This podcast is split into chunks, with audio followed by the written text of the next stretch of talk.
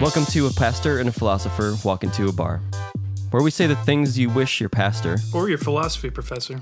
had said to you about God, spirituality, and the church.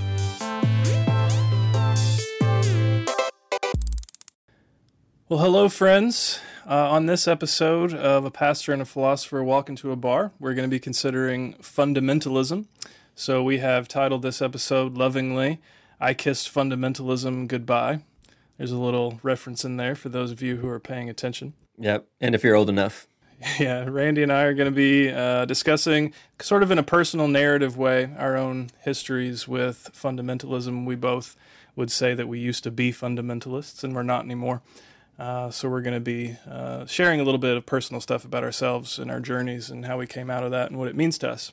It's going to be fun, but what we do around here, uh, we are going to beverage sample and taste. And I don't, I don't know about you, but uh, I find it difficult to talk about fundamentalism without a whiskey in my hand. So this really works out. Amen. Yeah. I got the first round. This is, um, we're going classic, standard, can't miss. If you give it a bad review, I don't want to be your friend anymore. This is Woodford Reserve. Now, you bourbon enthusiasts might be rolling your eyes right now, but I'm just saying there is not a more reliable bourbon, and I haven't even tried it yet, but I'm just about to. So I'm going to Yeah. get to the nose here. If you're if you're rolling your eyes, then you've sailed past enthusiast and you're firmly in the snob territory. Absolutely. There, there's And good for you. roll your eyes out here. Mm. It smells sweet. So for those of you who can't see Randy, he's currently performing what we lovingly call the Kentucky Chew. Maybe you can hear it. Yeah. if it sounds a little slurpy, that's what's going on. you pull it, you suck it over your tongue, and you just it bounces over your palate, and you can really taste the notes of what we're trying to get here. For me, it helps to try to take the air from your throat and move it back into your mouth a little bit. Can't say why, but it seems to work. This this is getting weird. A little bit. But, um, Woodford is one of my all-time favorite bourbons. It's probably it's my go-to. There's so much oak in Woodford right here. I really feel like I can taste the barrel that it was aged in right there. Yeah. So the double oaked is their higher price point expression, and personally, I prefer this. Same. It's Mm-hmm. Yeah. it's perfectly balanced. Beautifully balanced. Got that caramely action going on. It's got the dark berries almost. And then it's got like the old antique library book almost thing to it. You know what I Yep. mean? Yep. It's got the the right sweetness that I identify with bourbon. I came Mm-hmm. to bourbon after Scotch. Kind of had a backwards journey there, and so Yeah. for me, um, bourbon is is like a dessert. It's Sure, yeah. associated in my mind with that. As you said in the beginning of the episode, uh, we are going to be journeying into the world of fundamentalism and talking about our journey out of it. Both of us have grown up in that and been formed by it and also kissed it goodbye, as it were. So, can you first, Kyle, being the philosopher and the academic that you are, could you define fundamentalism for us? Because certainly when we talk about fundamentalism, we're followers of Jesus. We talk about Christian fundamentalism. We're very familiar with it, but it's not the only kind or brand of fundamentalism. There's fundamentalist Muslims, and those are the ones that uh, everybody, the caricature that everybody thinks of when you think of Muslims, that is just a, a little minority within the Muslim world. There's fundamentalist Jewish people. There's fundamentalist atheists. Mm-hmm. You know, Sure. there's there's fundamentalists of all sorts. So could you define fundamental fundamentalism for us, Kyle?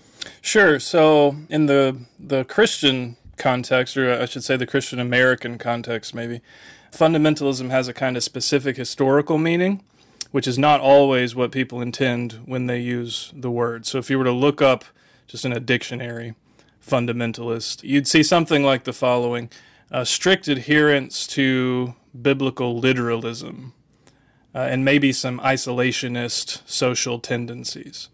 Uh, and the, re- the reason for that is because around the early 20th century in the United States, there was a movement that came to be called fundamentalism. And the reason that it came to be called fundamentalism is because of a specific book or a set of essays that were published in about 1910 called The Fundamentals.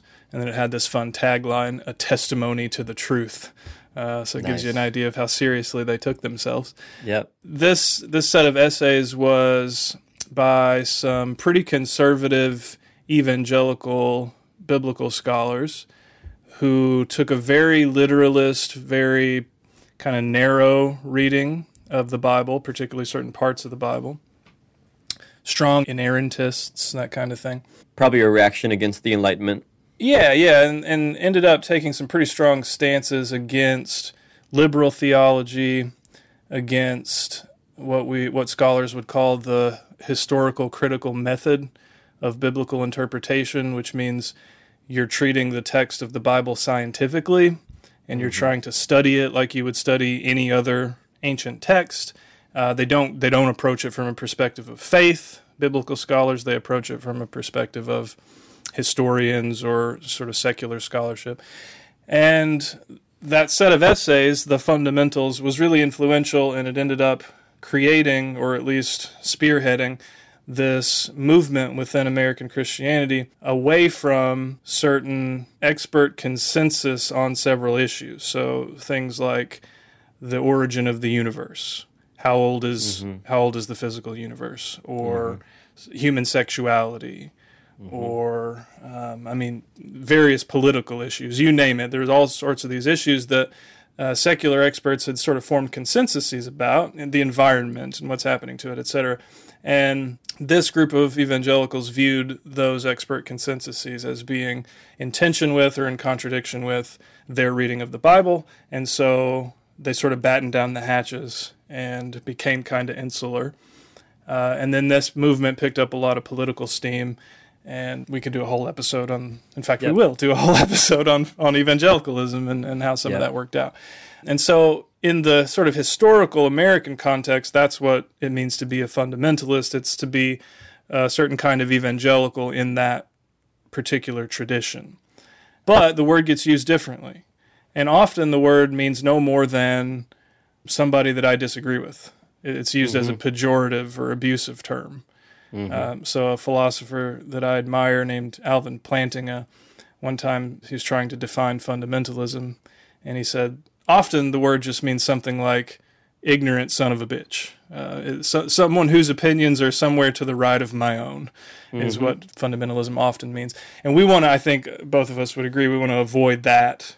kind- We don't want to use it in an abusive way, right? Because we identify with the community. We, we say we were fundamentalists, and it wasn't because I was an ignorant son of a bitch. Right. uh, there were some good reasons why I was, and there's also some really good reasons why I'm not anymore.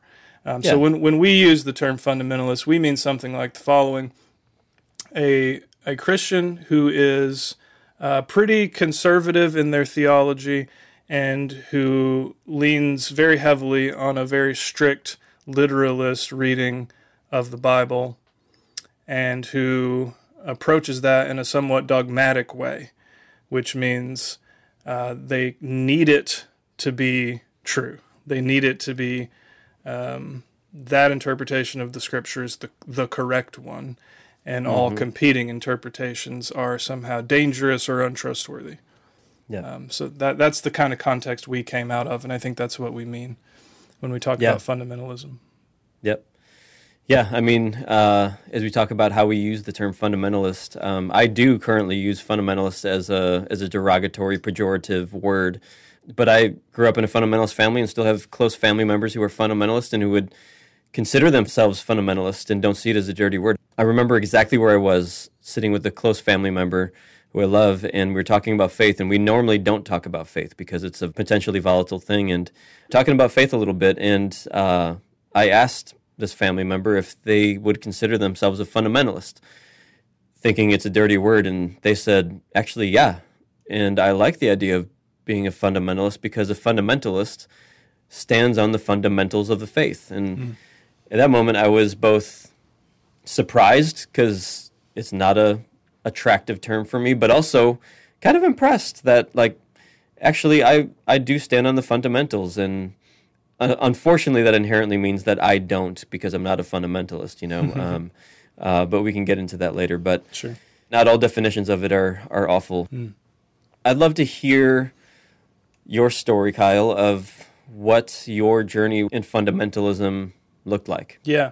Uh, when I was a kid, I've been in church my whole life. Um, I, I, was raised in the rural South, Kentucky, which we consider it the South. People in Mississippi probably don't, but in Kentucky, if listen you, to you, I mean, in, you're in the South.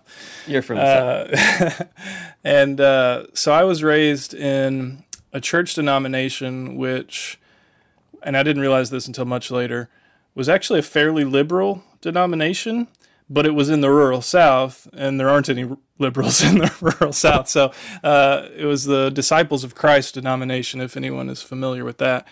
And they, they tend to be like if you go to their uh, general conference or whatever, you'd be around some people who are pretty theologically liberal. And so our pastor was trained in that denomination. And so his own personal views weren't necessarily very conservative or fundamentalist. But a lot of the people in the congregation certainly were, just because of geography. And my father was definitely one of those people. And so I, you know, as a child was very happy in this congregation. I didn't know anything about how it differed from any other kind of theological outlook. All I knew was we take communion every week and everybody can take communion. And that's the whole, that's their whole shtick. And over time, my father became less and less okay with that. Um, he, he became more and more conservative largely as a result of listening to certain radio preachers and biblical scholars. I should I should try to guess which radio preacher that was. Was it John MacArthur? Uh, not him specifically, but I think he was in the the sort of group of people. Actually, yeah. a guy is one of those like uh, biblical prophecy guys named Chuck Missler. Uh, he had a radio program that my dad really liked, and my dad had this Scofield Study Bible, which is this oh uh, yep. this very dispensationalist kind of take on the Scripture. So you know, it gives you the answer to any question you might have while you're reading it. And you just look in the footnote, and it tells you what it means. Uh, and God. so, you know, he got really into this, and gradually was less and less comfortable at the church we were at, and so we shifted over to Southern Baptist he remains to this day a kind of fundamentalist. I didn't think much of it. I didn't really know any better. To me, that just was Christianity because I came of age in that environment. Mm-hmm. Uh, and when you're in fundamentalism, you don't realize that it is fundamentalism. It's just the church. I didn't even think to question it much really until I got to college. And as happens to many people in college, you take a few classes and your professors say things inevitably that are in tension with your religious upbringing what your pastors believe. Maybe they even say things that your pastors warned you they might say. And I was always interested in being able to know the truth about things and be able to explain why I believe things. And so it really didn't take long for my own religious fundamentalism to fall apart. Realized pretty quickly that some of the doctrines they seemed to care a lot about, that their explanations of those things did not stand up to scrutiny. Mm-hmm. Um, and so that was the beginning of the end of my fundamentalism. Yep, yep. Yeah, for me, um, I grew up in a house with a Lutheran dad and a Baptist mom, and both were both sides of the family were fundamentalists in their own way. The Baptist side, particularly fundamentalist. And so, I mean, I grew up in the house where we were literally driving to school and we'd be singing, This is the day this is the day that the Lord has made. I mean, we would do it in round. It makes me throw up in my mouth just thinking about it, but also warms me strangely. So, I mean, I grew up in a world where I was, I would, my, my cartoons were Superbook, was the Old Testament stories, and The Flying House was the New Testament stories. And I learned the Bible and from third grade on, I went to a, a, Christian school, and so I never was educated into the way of evolution and had to confront that reality. Creation was science to me, and uh, I, I had a very narrow, sheltered worldview. I remember sitting in our living room growing up. I was probably 11 or 12 years old, and the local news had a story about some gay men who were protesting something. And I still remember these men chanting, We're here we're queer. We're not going away. And I remember being scared shitless, to be honest with you. I, just, I didn't know what to do with this idea of homosexuality. And I remember my parents reacting in some violent ways and angry ways and just had no space for it. And that was my upbringing. I just had very black and white world where God created the world and Bible is literal and is what it says and uh, is a very us and them world that we lived in. The world was scary, and the non followers of Jesus were seen as just dirty, don't want to be around them. That was my world. Very fearful and scary and small and judgmental and uh, delicate, hmm. extremely delicate. Um, and it all kind of broke further down the road. Yeah. Let's uh, let's let's bring Elliot into this conversation. Producer slash creative partner. Genius. Genius. yeah. Because uh, you, you as well have, uh, you're a former fundamentalist, so you have a lot to contribute here. What was your experience there like? If I if I spin my chair from producer mode and think about my religious upbringing, actually, producer isn't far off from that either you know it was it was about being a, being a certain thing and having a certain output to my faith, which really was was just about how um, how how I looked, how our family looked.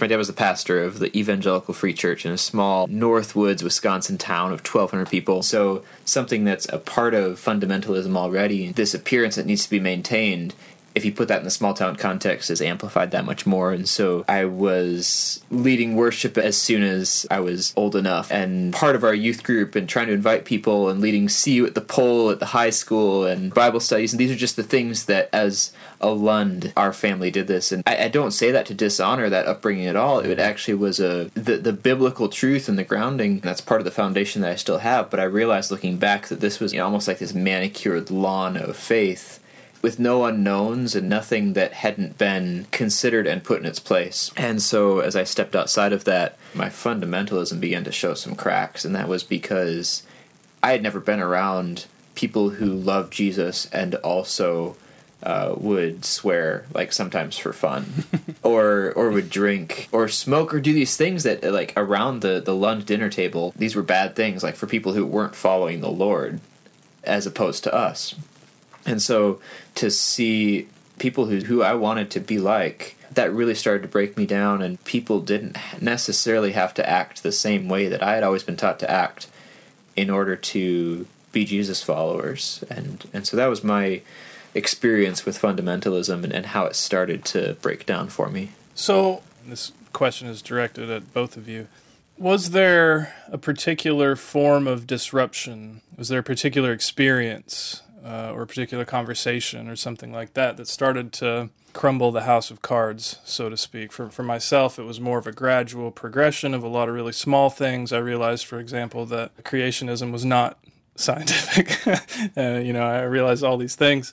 Um, and, and gradually came to understand that the kind of experts that my community had appealed to weren't really experts. And over a long period of time and several other experiences that we can talk more about, uh, just gradually came to realize I wasn't a fundamentalist anymore.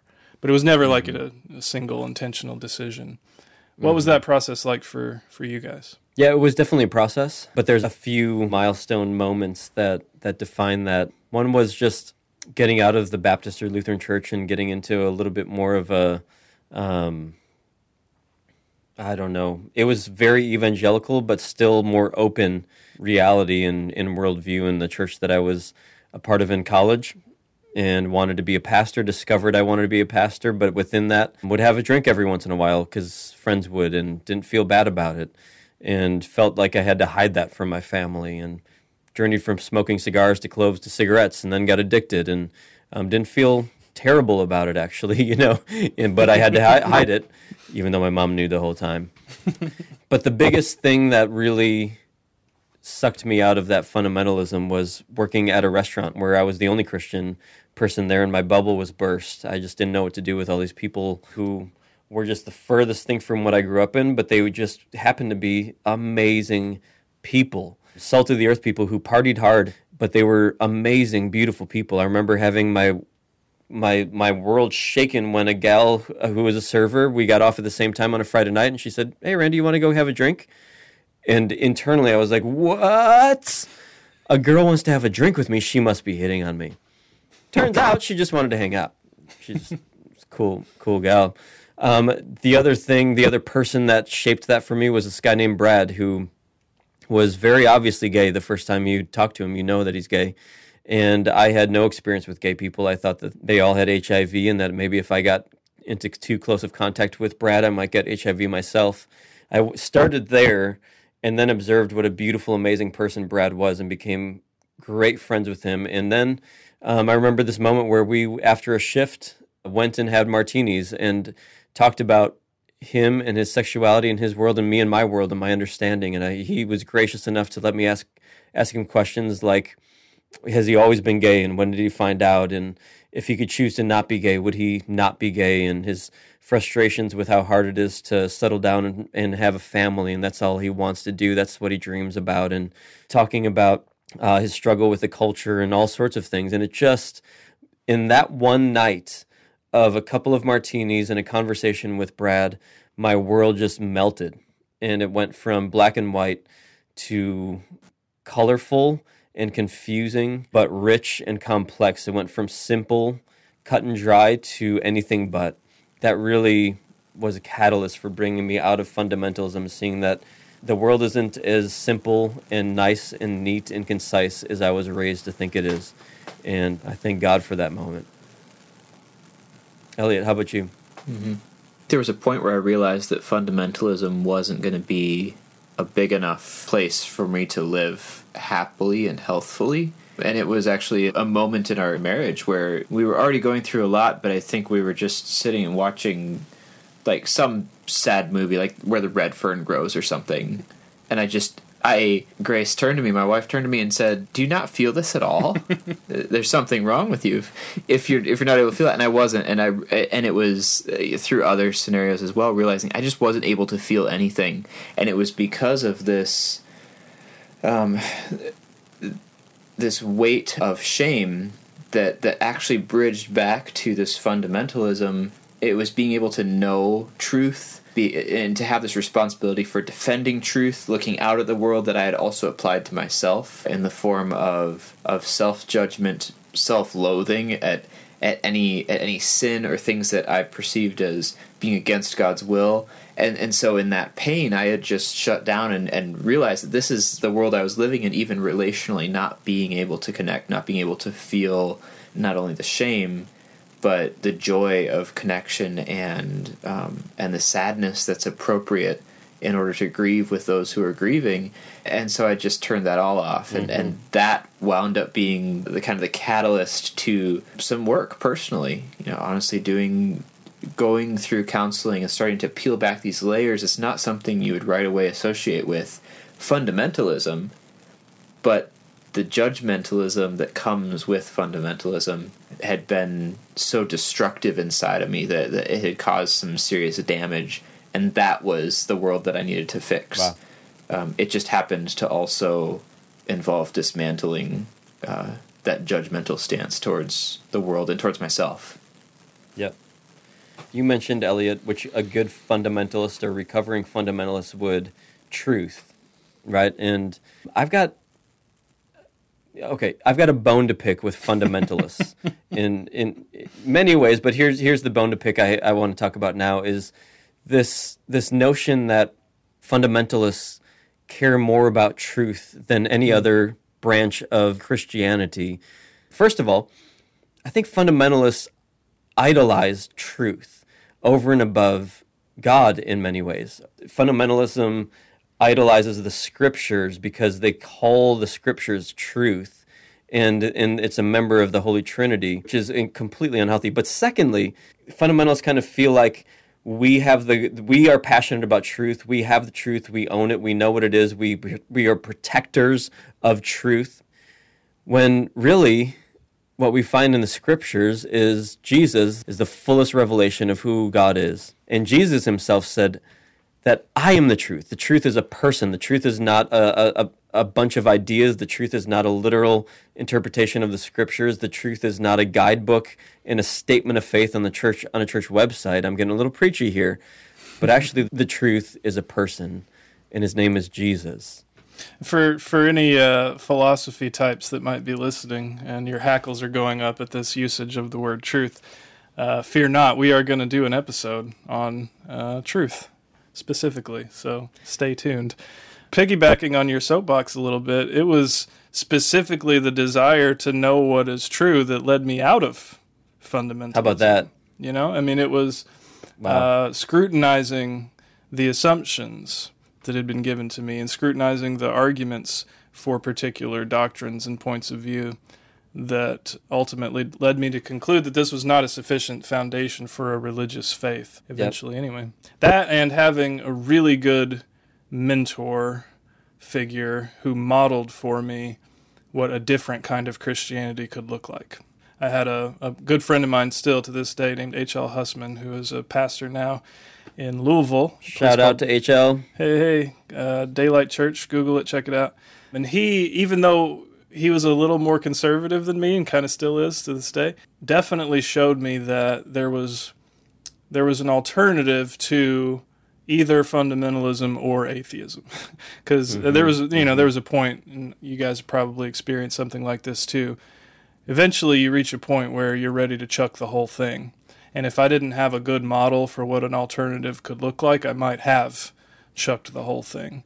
Um, but he and a few other people modeled for me, like, look, you can be uh, passionately invested in this and also simultaneously admit that you're unsure about some stuff Yeah. and not pretend that you're 100% certain about everything all the time. And that, as a matter of fact, a, a sincere religious faith doesn't need to be 100% certain about everything all the Yeah. time. And we can have serious conversations and serious disagreements and still uh, love each other through them and share a religious experience together. And if Yep. I hadn't had that, I, I might not have stayed stayed around at all.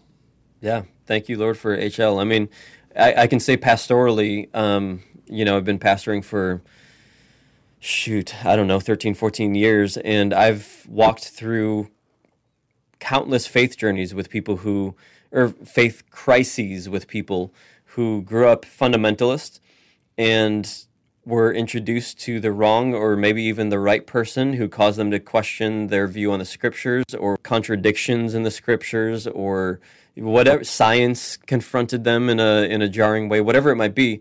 And they had a little doubt. Doubt snuck into their process into their faith journey and they had no idea what to do with it because they they've been groomed in this world of fundamentalism that says if one thing isn't true, the whole house falls apart. That is a really, really dangerous kind of faith to give a person because the world is just not that black and white and, in, in, in cut and dry. And it's frustrated me endlessly journeying with people.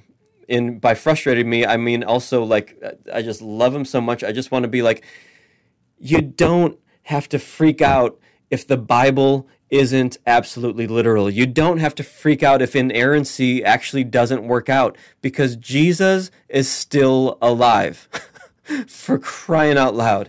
So that's that's a, a fatal flaw to fundamentalism to me is I don't want to pass down to my kids a faith that is so delicate that if one little thing is out of whack about it and they, they kind of look under the covers and it isn't there, that the whole thing falls apart. Yeah, in some ways, I think this is a justified fear that a lot of fundamentalists have. Um, it seems to me there's a there's an insecurity at the at the root of this approach to religious Yes. faith, and that there's something right about it in the sense that once you start to question it in that way, yes, you might actually be led down a trajectory where you begin to question all of those other things. I was down that trajectory. And whatever form of faith you end up with will be a fundamentally different kind of thing than what you started with. And to that extent, the fundamentalists are correct to be afraid Yeah. of that. But, you know, at the, at the end of the day, like, either you trust that God is able to handle that kind of doubt or not. Uh, either you trust that reality really does reflect uh, your belief system or not. And if you if you do really trust that, then you know follow the argument where it leads, and wherever you end up is going to be a place that is still compatible with communion with Yeah. that God. Yep, it's good. So let me ask, where where would you say? How would you describe your faith journey now, at this point in time? I I started with a really long list of things that I was sure of mm-hmm. in my faith. And I thought that's the way it was supposed to be, but over time it's actually become a, a much shorter and shorter list as I've started to realize what the actual I mean it's ironic is what's what's actually fundamental to faith in this triune God. And it's it's not a certain eschatological view and it's not a certain way even of um, of seeing the the creation narrative or um, Uh, or, or of interpreting how how we should be on mission in the world it's understanding that there is a, a creator God who sent his son to save us from sin and and now we get to be with him in life. And that's kind of the only thing that I've been able to cling to through this and there there are other things that I actually hope are going to come back into phase that I'm going to be able to to once again feel sure of but that doesn't feel like a journey that can be rushed right now. It's been more appropriate to to sit back and, and hold loosely and let the ground shift so yeah, I, I really I hope to be able to continue in this faith in in in God and to have that type of trust.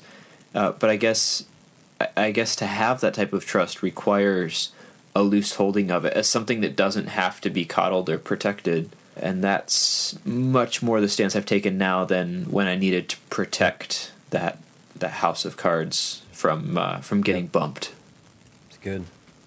For me, um, if I had to describe the state of my faith currently, it would be something like a deep fascination with agape. And agape is the one of the Greek words for love, and specifically in the New Testament, it's the word that is used for divine love, the kind of love that God has for the people that He made, the kind of love that Jesus has for His enemies, even while they hate him and torture him and crucify him. Nonetheless, he loves them. And this is really what has sustained me as a religious person is the fascination with understanding and experiencing this kind of love. And if I'm just totally honest, totally transparent, at this point in my religious journey, I'm pretty ambivalent about the rest of it. um, ambivalent in the sense of being like torn in in multiple directions. Sometimes to the extent that I sincerely doubt many of the things that are probably on Elliot's list of fundamentals. Uh, did you know? Did Jesus really rise from the dead? Is there anything after this life? Does God even exist? That kind of stuff. Tuesdays, I'm pretty sure. Fridays, not so much. And the thing that really keeps me going is this this really deep, sincere fascination, you almost an addiction to understanding whether that kind of love is possible, if we can practice it, if we can learn it, uh, where it's available. And I've had a, a few, like a handful of experiences in my life that you might call mystical or contemplative or something like that, where I feel like I, I did experience that kind of love and it seemed transcendent and it seemed outside of me. And that's that's what keeps me going. Mm-hmm and I've experienced that kind of love in various human relationships as yeah. well. Um, and it, I, at the end of the day, my faith at this point is a combination of sincere doubt, but also sincere hopefulness that the world really is as described in the New mm-hmm. Testament. Mm-hmm. And and when I can't bring myself to believe that it is, I rest on the hope that it mm-hmm. might be. How about you, Randy? As my faith has evolved, which it certainly has, with each evolution, Jesus hasn't diminished, he's just gotten better. Um, my view of God, of the divine, has gotten fuller and richer and bigger. The love of God has gotten deeper and deeper and deeper, and I feel challenged by it. So for me, as my faith has evolved and grown, it's rooted me more in Jesus than my first simple self.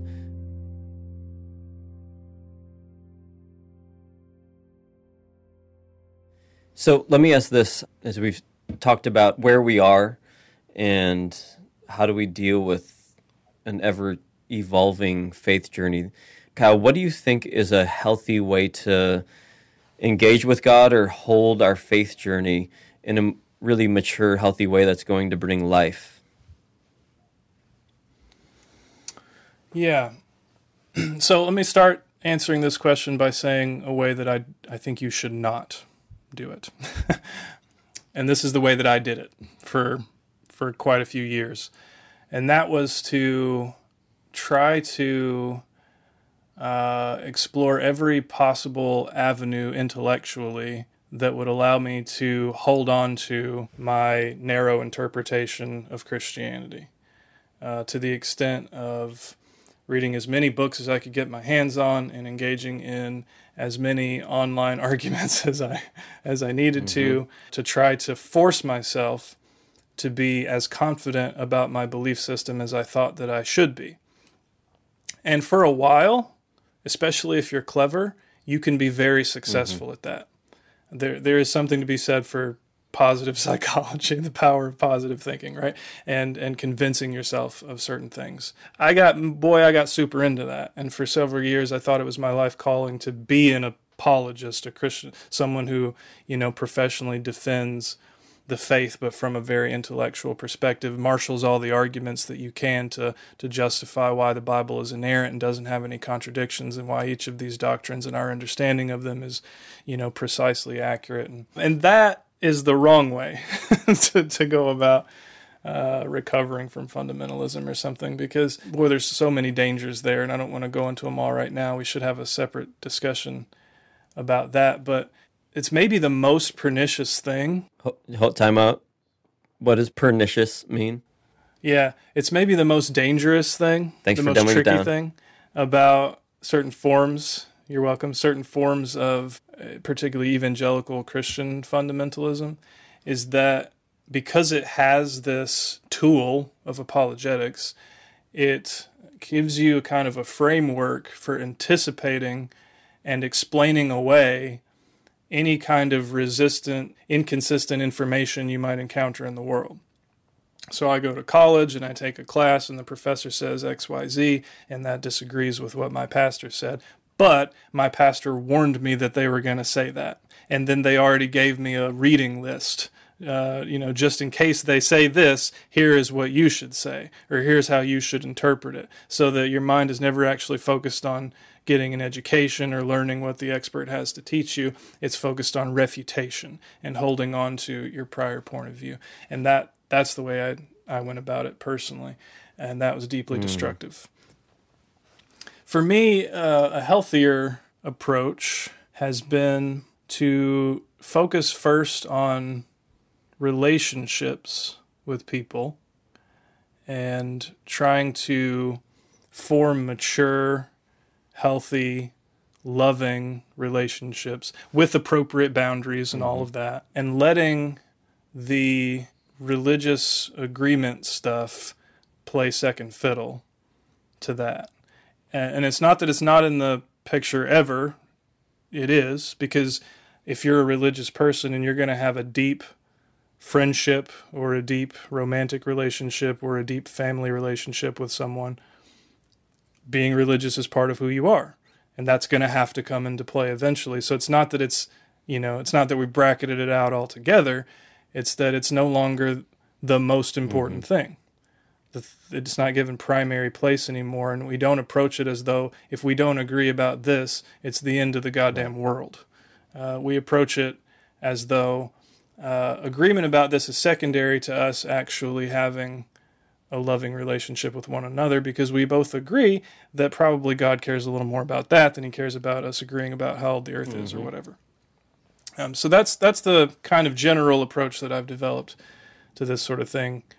Uh, and what I found, interestingly, is that when you approach the relationship first, the other stuff becomes a lot more manageable. The disagreements that might be inevitable now take place in the context of trust. And we're willing to listen to one another in a way that we wouldn't have been if the entry into the relationship was let's, you know, hash all this out yeah, immediately. Yeah, that's good. It's really good. How do we see God and our faith journey in a healthy way, I would say, first of all, for me, it looks like my faith journey is not something that needs to be protected, it's something that should be enjoyed. That's a very fundamentally different perspective on my faith journey. Another one is that it's a dangerous thing to think that I've arrived at truth. The scriptures are authoritative to me, But to think that I've arrived at truth and I have a uh, full understanding of who God is, it's a very arrogant position to hold. Rather than to say, I'm on a journey towards truth that I'm going to be on for the rest of my life. And I'll never arrive until I stand before truth and look him in the eyes when I when I see Jesus. So thinking back over um, everything we've said about our journeys out of fundamentalism, I know all of us still have family members and good friends who are fundamentalists who are still very much in it. Some of them struggling with it, some of them proud of it. How how should we relate to these people? Do we consign them to uh, the you know trash bin of history? They're just behind the times and uh, they're a minority, and so we're just going to move on without them. Do we view them as the other, the the you know the the enemy to be fought and, and defeated, or is there a better alternative? Uh, so how, how have you guys approached this personally with respect to fundamentalists that you, you're still mm-hmm. in relationship mm-hmm. with? Um, all sorts of ways basically. I have confined them to the trash heap of history, and I have just tried to ignore fundamentalists and done all sorts of things. But then I go back to what you said, Kyle, in the beginning of um, your where your faith journey is, and you said it's this obsession with an addiction to agape love, and then that begins to challenge me again, because if God is love, and if Jesus, the fullest expression of who Jesus is, is agape love, then I have to choose to love my family members who are fundamentalists. I don't get a choice in that actually, and um, and that's helpful. It's it's easier for me to love my family because your family is something that you you know you can say no to, but man, that's hard to do. My family is my family, and so I don't have a ton of fundamentalist friends because you can choose pick and choose your friends, and I don't choose a whole lot of fundamentalist friends, but the fact that my family, I can still love them and I can still appreciate them and I can still see beauty in them, even though I disagree fundamentally with their fundamentalist beliefs, tells me that maybe I should open my world up a little bit more to people who um, I see as having a smaller, more confined faith journey than myself that I condescend upon, you know, and I've been condescending through this uh, podcast. It checks me a little bit and says, I don't know if that's what agape love looks like. Agape love probably looks like making room and space for people who I disagree with and and and just finding the beauty in them a little bit more. Now I know this is a really pastoral churchy answer, but um, I think this is a more Christ-like answer. And sometimes that looks like not talking about things like politics or faith. And that's best. That's choosing love. That's choosing a person over my agenda and loving a person for who they are rather than what they do or don't believe in, choosing to see the beauty in them. So that's my reality is I have relationships that I just can't go there with because it's not constructive. I, I won't love them as much as I as I would as if we just don't go there. And hopefully, I pr- hope and pray that we will get to a point where we can talk about that in a generous, loving fashion.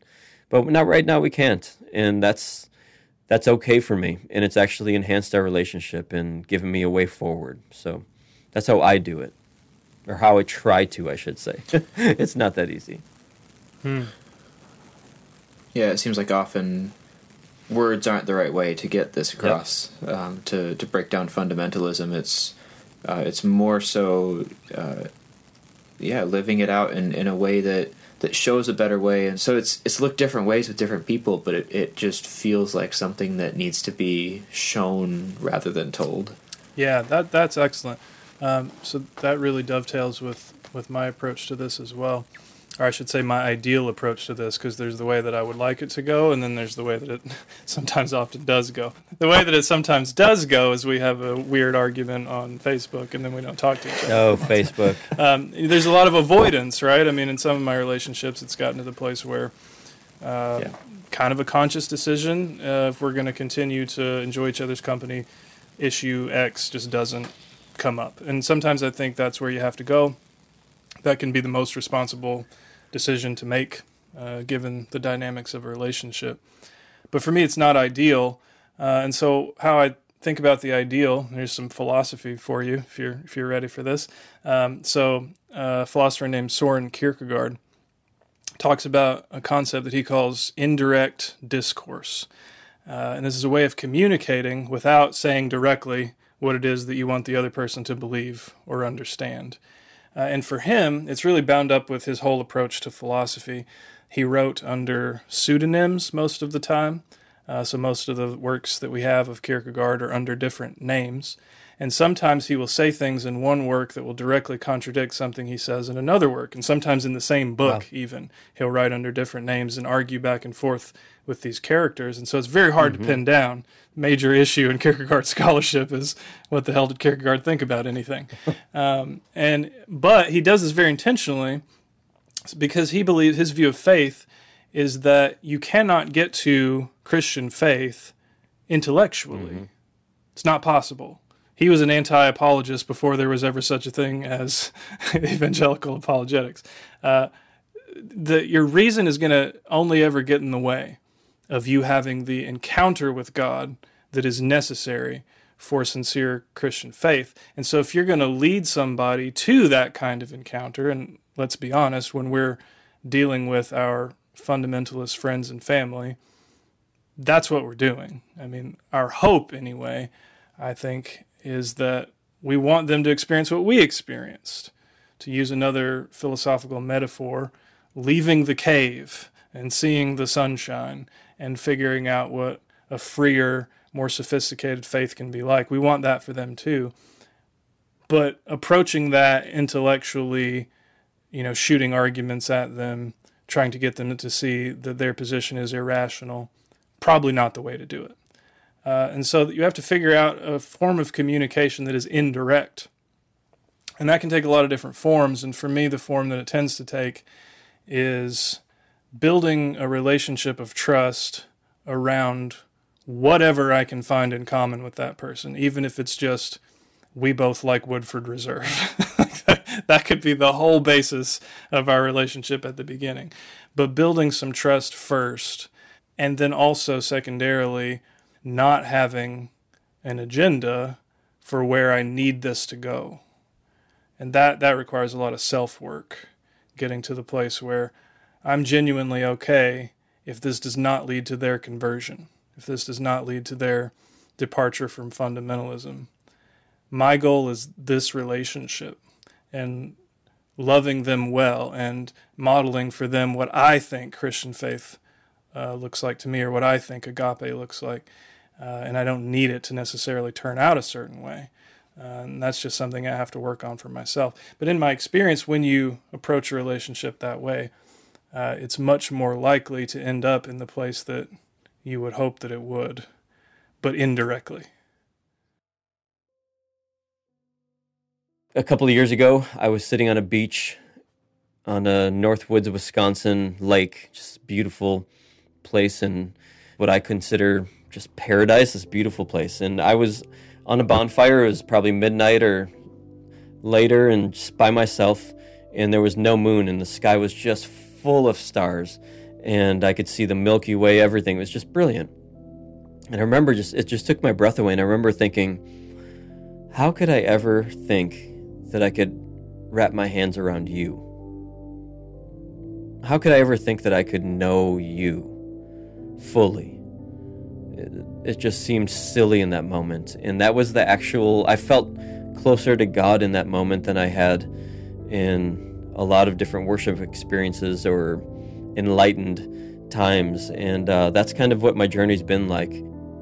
God has just gotten bigger and better and more beautiful. I expect that in five years, my, my vision of God and my, my understanding of God is going to be bigger and better and more beautiful. I just expect it to happen. I expect it to change and to morph and to grow and to get better because God has never been more beautiful and attractive to me than He is right now the person of the Christ has blown up my world. Um, and the scriptures really are responsible for it, but many of us just don't want to pay attention to what the scriptures actually say about who God is in Jesus Christ. So uh, that's where I am. I'm, I'm, I'm enthralled. I'm all in. I'm more in than I ever have been.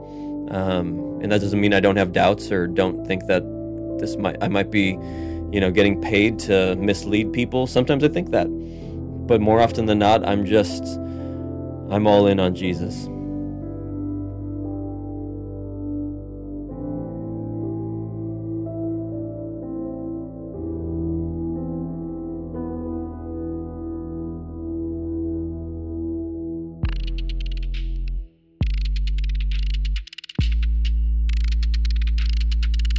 If you find this valuable, if this seems like something you want to follow, if you would subscribe to the podcast wherever you listen to your podcasts, maybe leave a positive review, a rating, tell your friends, We love to be loved. your grandparents, your cousins, Absolutely. uncles.